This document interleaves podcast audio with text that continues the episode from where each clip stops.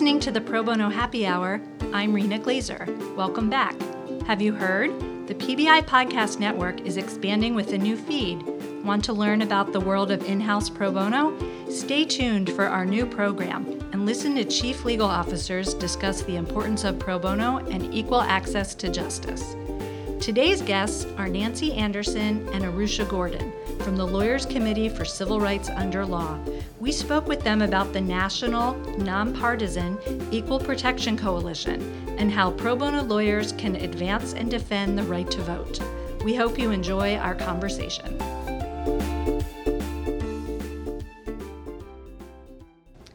Nancy Arusha, welcome to the Pro Bono Happy Hour. Thanks so much for joining us today. Thanks for having us. Thanks. So, we're actually having a number of firsts today that you may not know about. First, you're the first guest to come here to our studio, which is actually a conference room at our worldwide headquarters in Washington, D.C. Other guests have called in on the phone, so that's exciting for us. And you are our first guests, plural. So it's the first time that we've done a duo, other than uh, we've done in-house podcasts. So we've we've done threesomes and it's been fine. So it's super exciting for us. And producer Dave, I'm sure, is up for the challenge. So with that, let's jump right in. Um, could you tell us about your backgrounds and your journeys to the Lawyers Committee? So I'm uh, Nancy Anderson, and I am the director of pro bono and legal mobilization for the Lawyers Committee, and I have been there for over 17 years. Shocking as that may be, um, but in terms of how I got to the Lawyers Committee all those years ago, um, I actually had a job at a law firm coming out of law school, and I turned it down, much to the chagrin of my parents because I decided I wanted to pursue public interest. And so I ended up with the U.S. Department of Health and Human Services for a bit doing welfare law, and then I was at the American Bar Association. Um, working on children's issues and homeless advocacy, actually uh, working somewhat with Esther Lardent, the founder of PBI. And then after that, I came to the Lawyers Committee. And I'm Arusha Gordon. I have been at Lawyers Committee for about three years. Um, and currently, I'm associate counsel in the Legal Mobilization Project, uh, which covers a few different issue areas that we work in. Um, and when I was graduating from law school, I was really, I, I, knew I wanted to do something that had a racial justice focus. And I also knew that I wanted kind of a multitude of tool sets to be used in the work that I was going to engage in. Uh, I wanted to do litigation, but I also wanted to work at a place that uses policy as an approach to, to advancing the uh, social justice issues, and then also a place that has programmatic organizing, kind of engages with the grassroots. And so, Lawyers Committee for Civil Rights hit all of those things, and so I was thrilled to start out as a fellow uh, and then move into an associate counsel role. So, since Nancy mentioned switching gears, um, as she was plotting her career, what, what attracted you to the public interest sector? That's a good question. I think I just realized I wanted to make a difference. And um, in all honesty, I loved going to UVA Law School, but I didn't like law. And so most of what you learn in law school, at least at UVA at the time, was corporate type law, and I had no interest in. My then boyfriend, now husband, was a big public interest guru, and he had a huge impact on me deciding to change gears and pursue public interest. Anything to add? Why public interest? Yeah. I think I've always kind of been driven towards public interest, and that's probably just um, because of my parents uh, are both teachers and, and have always encouraged uh, public service. I think for a long time I thought I was going to do something more international, and so I actually spent some time in Cairo and Paris before deciding to come to law school in the States to focus on domestic civil rights issues. And I think there was just a realization I had that to really have a big impact, it's important to work in one's own community. And looking at the issues we currently have in the United States, I realize there's just plenty of work to do uh, through our own state and federal governments.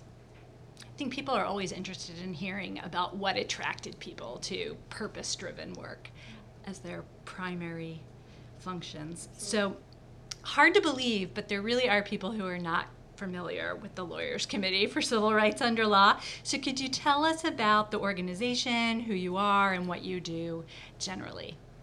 So the Lawyers Committee was founded in 1963 at the request of President Kennedy and the Attorney General Robert Kennedy. Um, and it came about after uh, Governor Wallace stood on the steps of the University of Alabama and was defying the Supreme Court in Brown v. Board of Education, the subsequent case um, requiring desegregation. Um, and so the, uh, President Kennedy brought 250 of the country's lawyers to the White House and said, You will be the Lawyers Committee. And the, the goal was to get the private bar engaged and also to care that the rule of law was being defied in the South, at least during the Civil Rights Movement. Um, and so since that time, the Lawyers Committee has worked on civil rights issues, um, voting rights, housing discrimination, environmental issues, uh, education, employment discrimination, criminal justice, sort of, you know, the broad range of, of civil rights issues. Um, and we do impact litigation, but we also have impact pro bono projects and also a big uh, public policy department. And my role is uh, director of pro bono is to work with our staff attorneys as well as the law firms in the development and then placement of our cases, and then also working with our staff on our impact uh, large scale pro bono projects, of which one is election protection. And I'll just say, as an active litigator at Lawyers Committee, that I just love working with our pro bono partners, and I don't know where we would be without them. Um, we're filing two briefs today, and they're both really exciting briefs, at least I think they are. Uh, and, you know, we worked hand, hand in hand with uh, our pro bono partners and are getting them out the door, and hopefully they'll have a real impact um, once they're filed. Yeah, and I did fail to mention that one key point. One of the things that really differentiates the Lawyers Committee from other public interest legal organizations is that our mission is dual-fold. One is to promote and work towards equal justice, but the other half of that is to do so by marshaling the resources of the private bar. So on everything that we do, we work with volunteer lawyers. Well, that is an awesome testimonial to the power of pro bono, and we did not plan that in advance. So I'm shameless in my self promotion, but we Well, didn't. So I am very appreciative of our pro bono, especially right now, because if we didn't have pro bono partners, there's no way I could be here today because I would be stuck rereading a brief rather than. yeah, un- underwater folks. for sure. Yeah, so yeah. that's a win, win, win, win. So let's pivot a little since we're going to laser focus on election protection. Do you also call that EP, or is that we just call a it thing? EP, Okay. and, and I'm sure we are going to reference it. Great. EP Great. In just a few minutes. Yeah, so if we lapse into EP, that's what we're talking about, Yes. election protection. So when it, um, when and why was um, EP started, and you know what is it? What is election protection? Uh, so election protection is the nation's largest nonpartisan, it's a very critical, nonpartisan voter protection coalition. Um, and the Lawyers Committee is the lead organization, but we work with many, many other state, local, um, and even national other public interest groups that are a part of this coalition. And it assists voters in um, nonpartisan civic, inva- civic engagement organizations with problems um, and guides them through the voting process. And it's available all year, but the centerpiece is our program on election day, certainly, and, and leading up to it. Um, it was founded um, after the 2000 election fiasco, um, but it probably hit its stride in 2004 when we had our first national um, election protection program. And at its centerpiece is a national voter hotline that voters can call to ask questions about a number of things, or if they're um, experiencing problems trying to vote, um, they can try to get some assistance in getting answers and, and possibly even help. Um, and then we also have a volunteer uh, legal field program on election day where we have voters out in the field who are also gathering information and, and assisting voters. Yeah, I think our election protection program is really effective and also a lot of fun to work on. Um, especially, you know, for instance, working on the hotline. It's what I appreciate about it is I spend a lot of time doing impact litigation and working on these more macro issues, big change. You might not see the result of your case you filed for three years. You might spend two years investigating one issue, blah, blah, blah. election protection, you get to help voters on that day and, and also know the result of it. You know, many times you put down the phone and you've helped that voter cast their ballot. Um, and that's a really, really satisfying feeling when a lot of the work we do, there's not kind of that instant gratification. So let's go back a little just to set the stage because not everyone will remember hanging chads and you know what went on in, in, in 2000 so what was the impetus? Like what was the what were the problems that the effort is trying to solve and, and attack That was a long time ago, wasn't it? 16 years ago. So the trying to remember the specific instances of what happened, I have to tick back. ju- but right, but or just the gen- yeah Yeah, I mean, I, I think that the, the general takeaway was, for those of us who don't remember or who were too young to remember, is that our, our at least our presidential election wasn't decided until December, and then by the Supreme Court. Um, and part of that was because the the the votes that were counted in Florida and in other states were so close, and then within the state of Florida, just as an example, there were inconsistencies in how ballots were counted, in um, the hanging chads, which is an old fashioned voting machine where some of the ballots weren't counted because the poll hunch didn't take out all the whatchamacallits and this I this is where I am not an expert. But there were lots of problems and and I think a lot of people walked away being very, very frustrated. And so um, election protection was created to be able to help folks either get the answers they needed in advance um, and also to respond on election day. It, it, it often could just take a phone call from maybe an expert to someone saying who's working a polling place saying, "Hey, this is a problem. Can you deal with it?" Um, and also, EP. An important part of EP is that we learn from past problems, and so that during the year, in between elections, our folks and our coalition partners are working with election administration officials to solve problems or prevent problems. And being able to learn about those problems and track them then helps future elections run more smoothly. It seems like it's a really smart part of the effort that not only are you helping people and solving problems in the moment and maybe a little longer term if things are, you know, turned into a bigger issue than what can be solved with a phone call or or something like that, but the learning that you gather then is actionable in terms of leading to future improvements. And if you don't have that boots on the ground, immediate learning. You don't know what needs to be fit. You're not informed, right? And and you can't be proactive because you're constantly reactive. So it Right. it really gives you a leg up. And I think that's one of the things that also sets election protection apart from some of the more partisan efforts that we're this established organization and coalition that's there every single day of the year and we get to carry our data over. Um, so a lot of the times, you know, more political campaigns might get data, but then the campaign is over and so that data kind of gets lost. Whereas, you know, we'll track it, we'll go back and look, we'll see which precincts had problems. Um, we'll use the data we get from our hotline to advocate for better voting policies or um, other changes. So you mentioned that EP is a coalition effort, that there are a number of organizations involved, and who are they? We don't have to tick tock each one, but in general, who are they? And how do you all work together? Because sometimes, yes, it's better to work together, but that can create inefficiencies. And collaboration can be an ideal, but it can be hard to actually implement. So, how does it work? We have national partners, state level partners, local partners, partners who are affiliated with tribal organizations.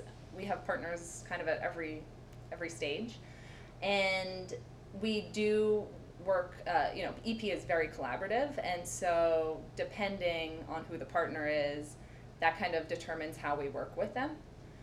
Um, so if it's a local grassroots organization, we might defer to them on where where there's been problems in the past, which which counties really have not been friendly to making sure that voters have access to the ballot box. If it's a national level partner, our conversation might be different. Maybe it's a report or um, you know bringing in more volunteers to our call centers uh, located in DC or or whatever it is. And I think um, one of the benefits of, of election protection being 12 years old is that all the organizations that have been working on an EP over those times, that we've all fallen into sort of a rhythm and a pattern. And so um, it is well established that the National Lawyers Committee is the one that's sort of putting all the the pieces into place, sort of the the big infrastructure, the hotline, the online um, database where we track all these complaints, and that we're the ones who are tracking all the different local and state programs that may be going on.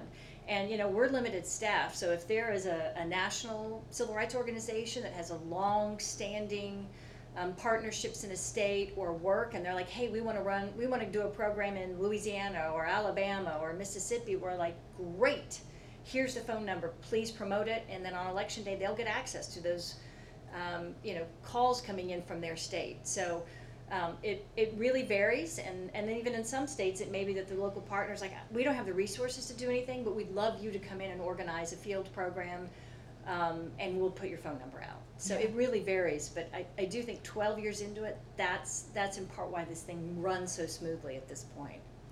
Yeah, working out the kinks, right? Maturing, learning, Yeah. Building credibility. I think all these things are really important to this effort, but they're also common denominators in building long term sustainable, whether it's public interest, social justice, pro bono programs, there's certain common denominators or best practices, and Yeah. they work um, for a reason. So let's dig in and talk specifics about how EP deploys pro bono lawyers. And you talked a little bit about helplines, field programs, other things. So let's kind of put some flesh on the bones and talk about what this means. Yeah, and you know, when we were talking about our partners, we were talking about public interest groups just a minute ago.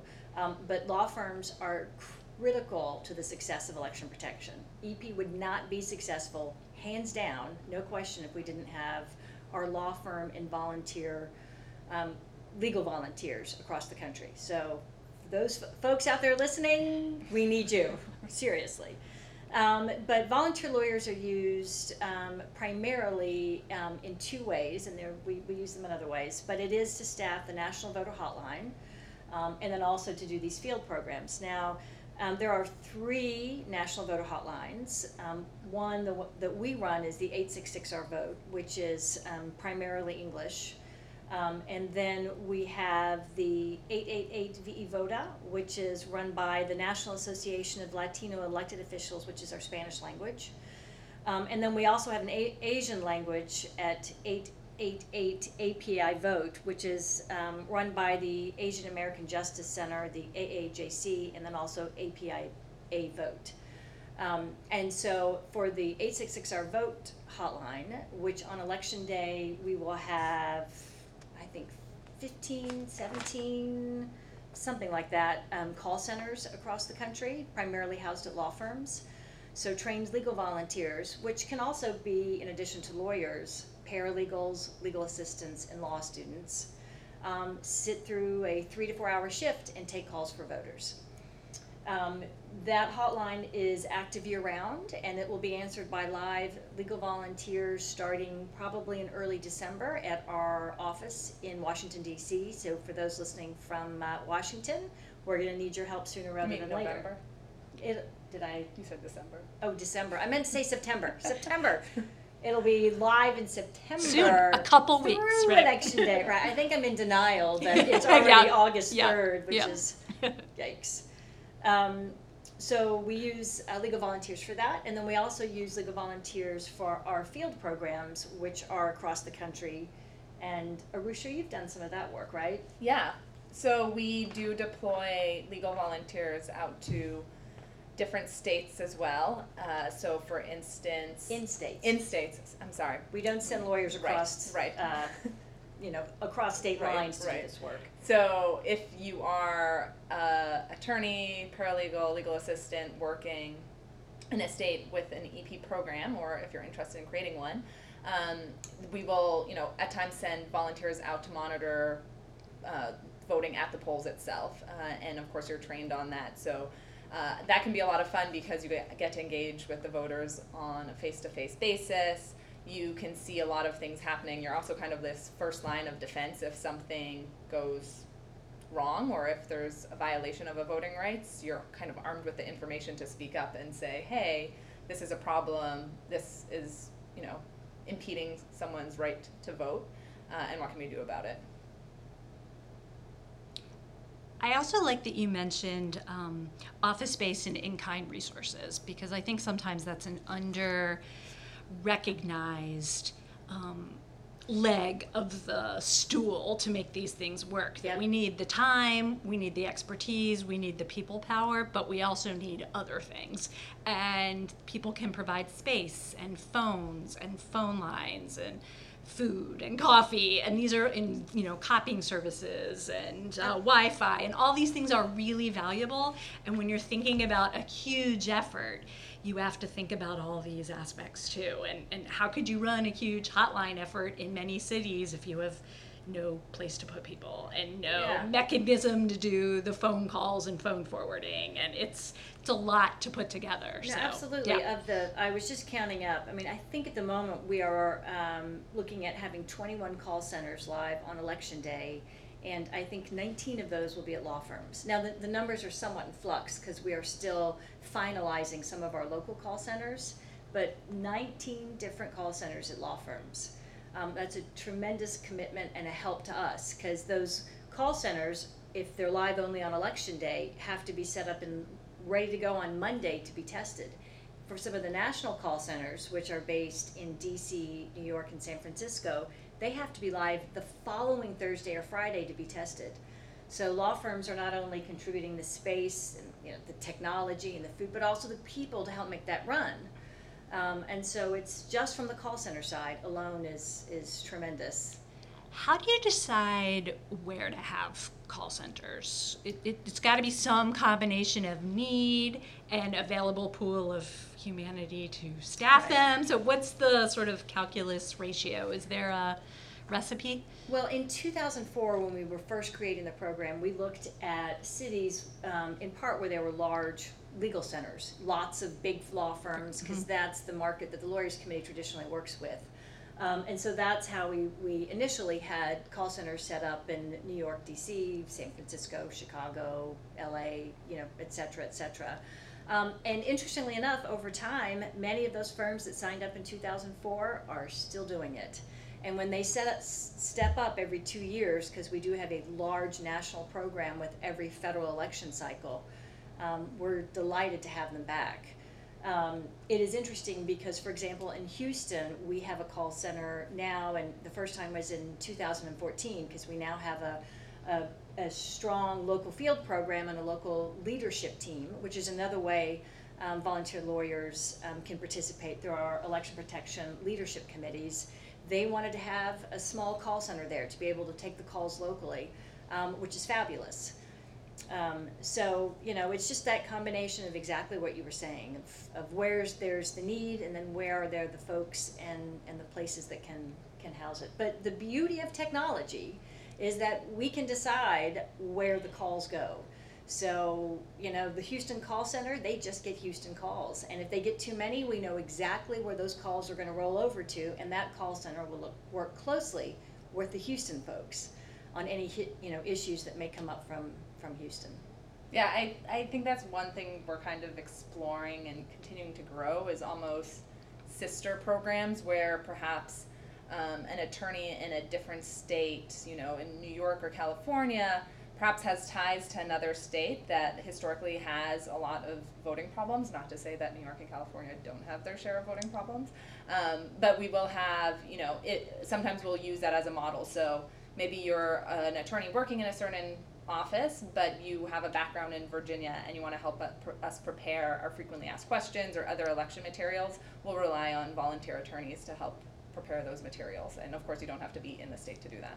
Yeah, I mean, it's good to be nimble, right, to reallocate your resources and address needs and, and be flexible. So, what types of support do you provide pro bono lawyers who want to get involved? I'm sure most of them are not election law experts, and there has to be processes in place that people get trained or there's help on the day of. So, what kinds of support do people There's- have?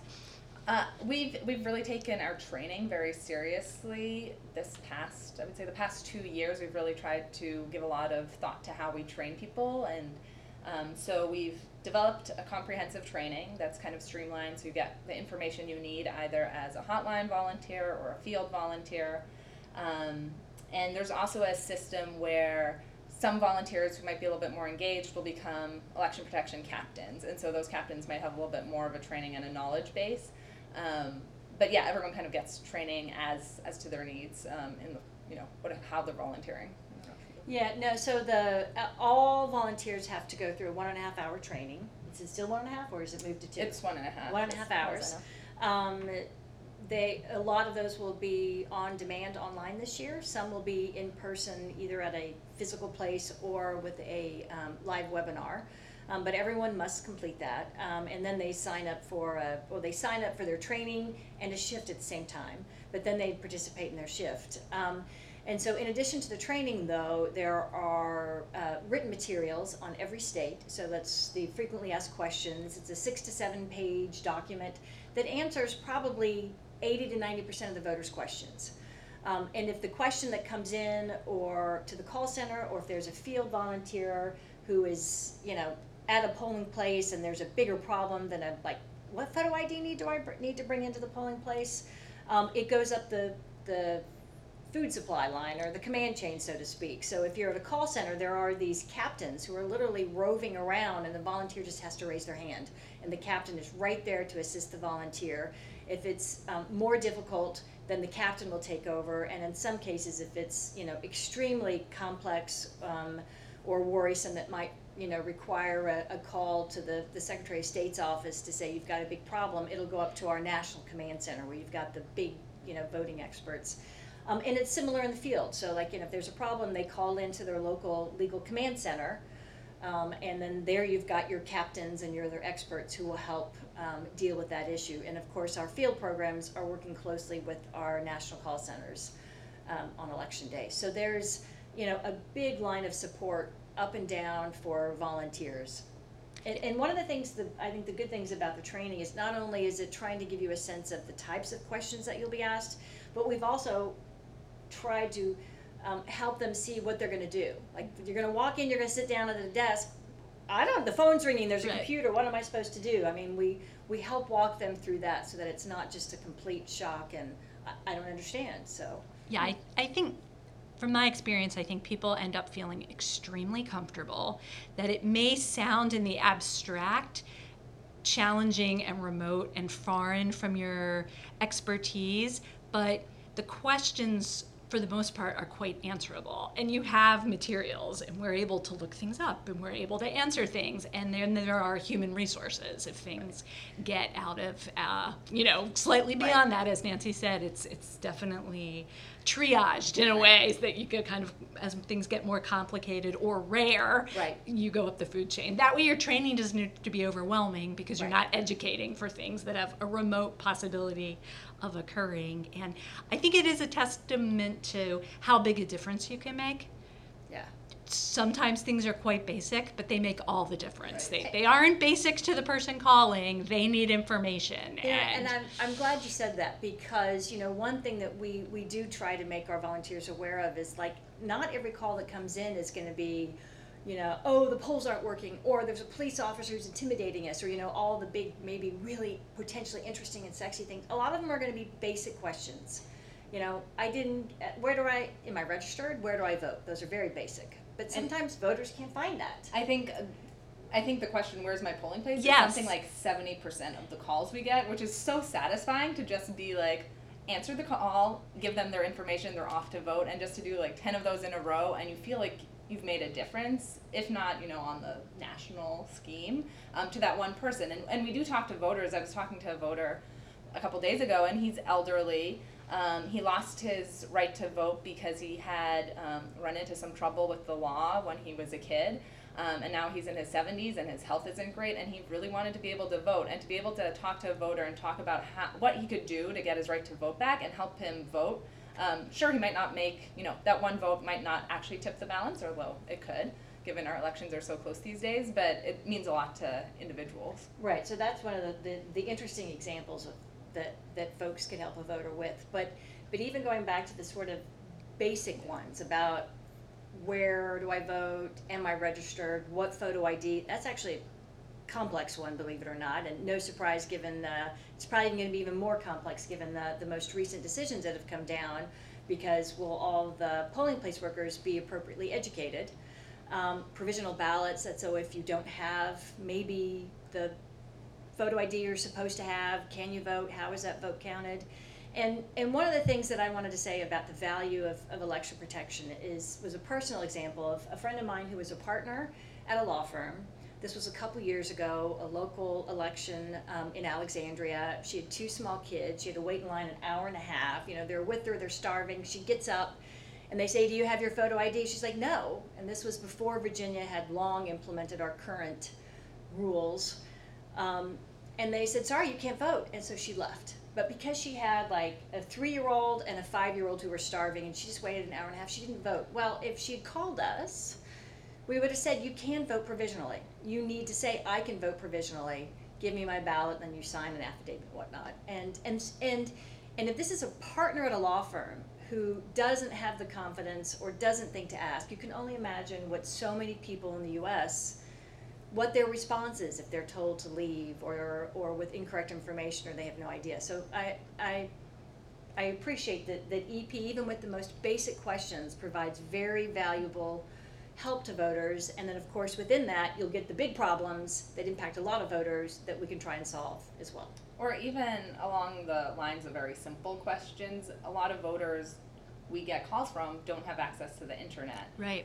Um, and so for us sitting at our hotline center, it's very easy. it- You know, it takes under a minute to look up a polling place given someone's address. But for that voter, uh, it might be a trip to the public library, or maybe they have to wait for a kid to come by um, to help them navigate the internet or whatever it is. So it's really just providing the resources that are very easy for our trained volunteers, but are tougher for other people to access. Arusha, that's an amazing point because I think listening to some of this, you might think, well, this is just a let me Google that for you, you know, sort of project. But these people cannot get that information themselves. And if you aren't sure what time your polls close, call and find out. You know, it, it can make all the difference to, to these people and their, their right to vote. So I think it's a it's an And important point to emphasize. It is, and, and, and the second follow-up point I'm gonna make, because then law firms are gonna say, well, why is this pro bono? If you're saying all we're doing is looking up voter registration, that's not pro bono, anybody could do that. Um, we do get a lot of those calls, but the issue is, we get a lot of those other calls, and we can't screen those out. And so, um, we do need trained legal volunteers to take those calls who can answer and help with those other problems and real issues that come up. And the photo ID issue, you know, we, we're sort of laughing about this, but it, there are gonna be possibly lots and lots of issues, and in particular, because of the recent decisions, polling place workers aren't gonna always have it straight. And so voters need to be able to call someone who knows the law and can say, under the law, you can do A. So it's, it's really critical that, that we have the trained legal volunteers. I'm nodding my head because what we find frequently is that poll workers haven't been trained properly or they have the wrong information or for whatever reason they're kind of spreading um, misinformation. And so to be able to have a voter who, who, who might talk to a poll worker and be like, that just doesn't seem right. Like, I thought photo ID, I, I didn't think photo ID was required to be able to call us. And so we can clarify it for that voter, but we can also, as Nancy was mentioning, you know, get in touch with our local partners on the ground who can then get in touch with the local election officials and then kind of stop the systemic problem um, just because that one voter calls. Yeah, that's another great point, right? How boots on the ground or the information that you receive, it can percolate. Oh, this could be a problem. We need to do education in that precinct before this really Right? gets out And of they- hand. They can do it day up, right? Yeah. We, our local person Yeah. then talks to the Right. appropriate local official and they call the polling place and say, hey, Yeah, and you I gotta will stop saying these things. I'll add just in terms of, again of how we work with our local partners that we do try really hard, especially in our targeted states, to set up meetings with local election officials. So, for instance, I work in Virginia right now, and we're working with our local partners to go through and meet with the voting the voter registrars at each county that we're going to be most active in, so that we build that relationship with them. So then on election day, if one of our lead volunteers calls, they already know that lead volunteer. It's, it's Bob who they met with in September, not, you know, Bob who they're talking to the, for the first time on November 8th. Um, so it, it, there is a longer term strategy there as well in building those partnerships. And I, I think it is incredibly important to people who may not feel comfortable, right? Something's fishy, that doesn't really seem to be what they read in the paper, or it sounds wrong. The difference it makes when they can say, now I talked to a lawyer, right? I, I really, this, they're really right. You know, you're really wrong. It can be a difficult situation, and often there's an imbalance in power or privilege or education. So being able to have backing is is important. And also that uh, despite the fact that many of us have the internet in our hand, many of the folks who call don't, but many do. I mean, how you distill the information is very difficult. there's there's too much, right? Yeah. So to be able to call and get a quick answer, a quick simple answer is also a critical resource. Yeah, and I think, you know, as you know, our election laws are so complicated and they are varied, varied and variable ac- across the country and they are ever changing. So, no doubt there will be confusion and even with the best of intentions, confused confusion. Not every confusion is malicious, it's just confusion.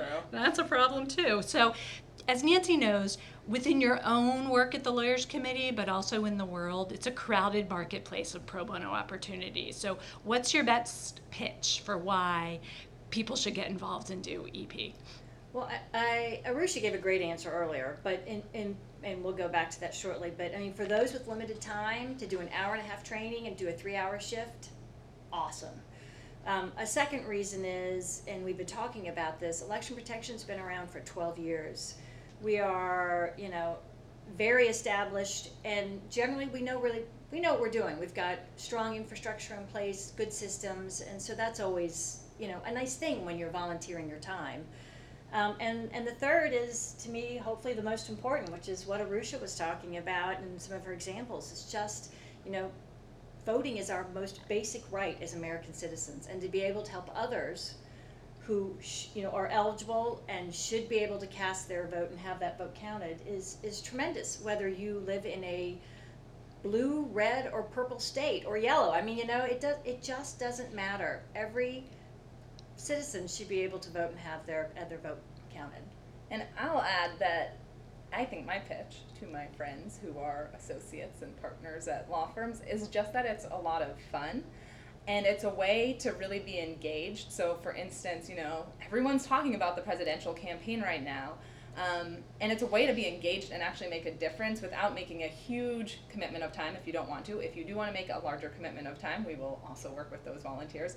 But that, you know, when I talk to my friends who I've recruited to come be volunteers for us on election day, they end their shifts and they're just a buzz with the energy. Um, and they just want to talk about all the people they talked to and all these crazy stories they got and the people they met. And, you know, the fellow volunteers you meet are also totally fascinating. And, um, you know, I don't want to, you know, pitch it as a networking event, but like it definitely is a plus. You you meet really interesting people. You meet lawyers who are at firms, who are in government, who are at pro bono organizations. Um, so it's just a lot of fun. In addition to all the things Nancy said. Um, And I have one more I just thought of. It's not just about the presidential election.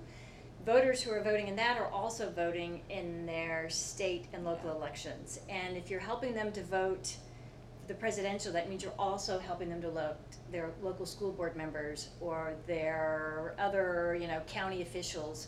And those officials have the biggest impact on your day-to-day life. And so, you know, remember that as a volunteer is also pretty and great. I would add that you know a lot of races are just really close. So you know maybe you maybe we get a ton of calls from a certain county, um, and and those calls actually do end up having an impact. Um, for instance, we got some calls in 2014 from a couple counties in Virginia that were having problems with voting machines because a lot of voting machines were bought over 10 years ago and I can never keep a laptop for longer than three years. So the idea of keeping a computer running for 10 years um, is pretty crazy. And so these machines were feeling their age and, and breaking down. Uh, and we got some calls, and because of those calls, we were able to submit testimony to the Virginia Board of Elections and help get those machines decertified so that now in 2016, hopefully, knock on wood, um, you know, those voters in those jurisdictions will be able to cast their ballots without machines um, flipping who they voted for, which was the case in 2014.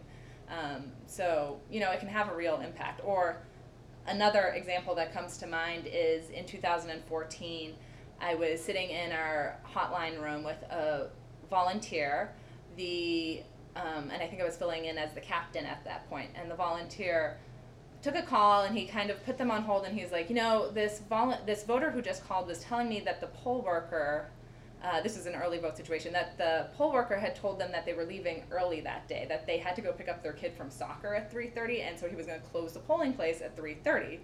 Well, you don't get to just decide that you know you have to go pick up your kid, and so the volunteer and I discussed it, and both you know we were like, no, that that poll worker has the wrong information so we chatted about it, and just you know, the volunteer actually decided he would take the step and call the county registrar and inform them. And the county registrar was very appreciative that we had flagged that one of his people he had hired had the wrong information. And so they were able to go and tell the poll worker to keep the polling place open. And so the early vote place was kept open for, you know, until it was properly time for it to close. But that was just an example of, you know, this vote, this volunteer answers the call, we chat about it, and then we get to keep this polling place open. And so we don't know how many more people voted at that place, but um, probably a handful. Yeah, bottom line, making a difference. And social and convenient and important and on and on and on. It's it's incredibly compelling and rip from the headlines and don't whine, get involved. Um, they, the proof is in the pudding, right? Because you have so many repeat volunteers. They wouldn't come back if they didn't have a good experience. And, and part of being an evolved program demonstrates that. So let's talk about the elephant in the room. And Nancy danced around this. And it's not a confrontational question, you hear it all the time. And I'm sure some listeners are wondering how is this not partisan, right? How do you guard against either the reality or the per- perception that just because it has to do with elections. You know, surely it must be. So how do you explain or allay concerns or, or fears of reality or perception? I mean, we are completely nonpartisan. We have volunteers from every political party in the room, and part of our training is emphasizing that it's nonpartisan. And, you know, we only work with part, uh, with nonpartisan coalitions. Um, and maybe just as an example, I mean, we're in, we're in like all the states. I mean, we do work, we have a big program in Texas. Uh, we have a huge program in Chicago. I mean, those tend to go traditionally one way or the other. So, um, you know, we just don't care who we're helping. We just strongly believe in the right to vote. Um, and again, the training and our partners and where we're working show our non-partisan um, status. And I think that's where your track record comes in handy too, because I'm sure this was a really big issue at creation, right? Oh, this was is concern, right? absolutely. And as time goes by, you have a track record to rely on to say this is about the process. This is about our rights. This isn't about determining an outcome. This isn't about you know Absolutely. sides. It's about voters. It's about the process. It's about our yep. rights. So access to the ballot. And Absolutely. Absolutely. So you both shared um, some colorful stories already. Do you have any other sort of meaningful or moving stories that you wanted to share? Sure. So I think there's a ton that come to mind which is part of the privilege of being able to work at a place like Lawyers Committee. But, you know, in addition to helping get uh, junky old voting machines decertified and new machines put in place, and helping keep polling places open, we've also been able to help people get their voting rights restored after they've served time. Um, which is a really satisfying thing to be able to do to give people that second chance. Um, and also larger issues. So, for instance, I guess this actually is not technically EP, but for instance, getting early vote locations set up on Native American reservations. Um, I, in my current role, I work a lot with Native American folks on voting rights issues, and we'll see that people in rural areas have to drive incredibly long distances to cast their ballot. So right now, I have one client who actually has a nine-hour round trip to vote in person. Um, and that's just crazy. And so, being able to use some of the information we get from EP to identify those issues and then get a solution so that people don't have to drive nine hours to vote is is an incredible experience.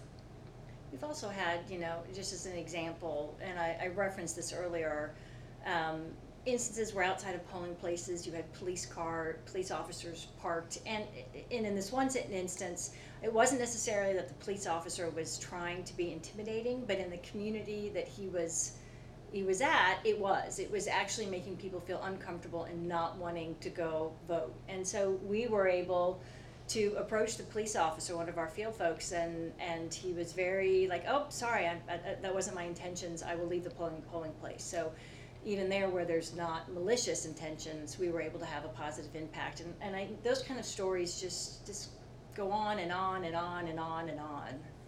Yeah. I think one of my favorite aspects is when you take that call if you're a hotline volunteer, even if that call is just for two minutes, in those two minutes, I feel like I become a team with that voter, and it's kind of like, okay, Mrs. You know Smith, who can't find her polling place or doesn't know what kind of ID, like we're in this together, and we're gonna figure this out, and then, um, you know, it's just really satisfying, and and the voters are most often very appreciative. We talk a lot about pro bono being about human connections, and I think that's what's happening, right? Even in a short call, you're making yeah. a connection and you're helping someone be more human, you know, exercise their rights. It's amazing. So, do um, do you have in your life for your professions pro bono or access to justice role models? Saw that question. I think it's like for me, it's a difficult one. I uh, so when I came out of law school, turned down the law firm job. Um, I would joke with friends who went to law firms that they've gone to the dark side.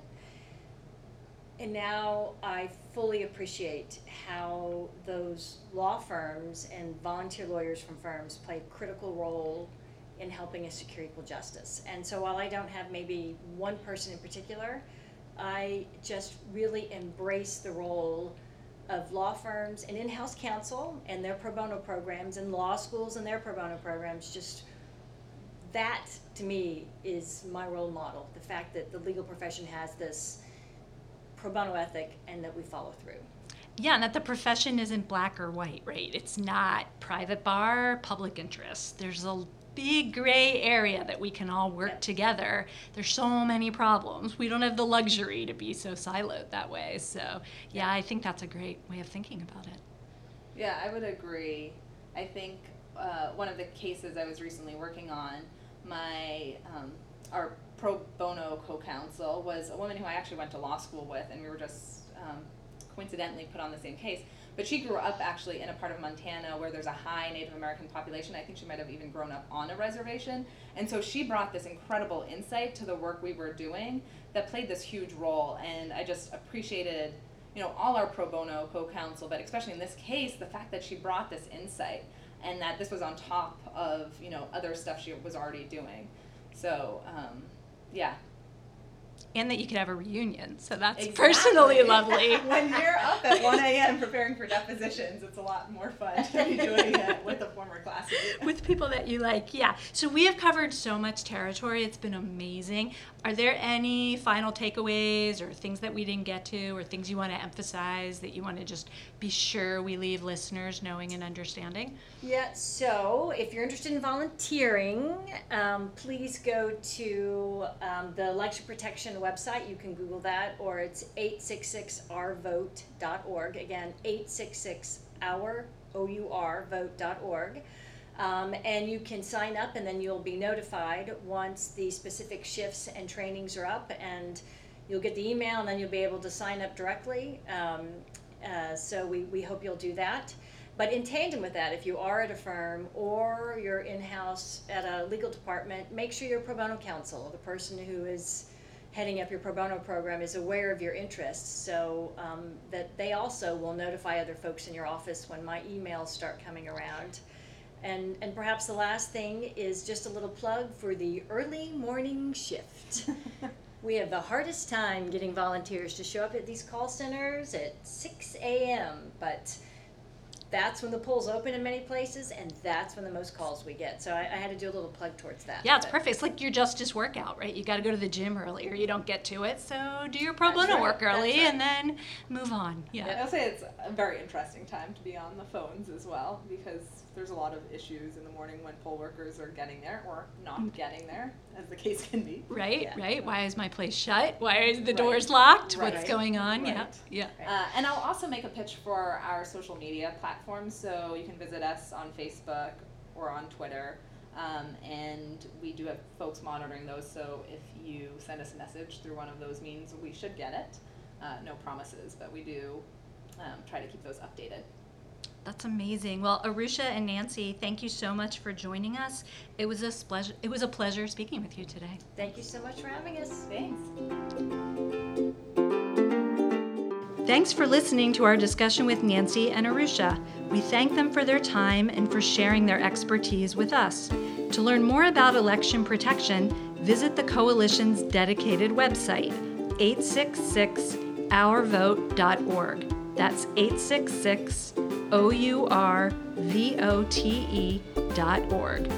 Additional episodes of the Pro Bono Happy Hour can be found on iTunes and YouTube. Be sure to subscribe if you haven't already, and take a moment to leave a review. We'd appreciate the feedback, and it would help make it easier for other listeners to find the program and expand the conversation about pro bono and access to justice. To learn more about the Pro Bono Institute, visit our website at probonoinst.org. Thanks for listening, and we'll see you next time on the Pro Bono Happy Hour.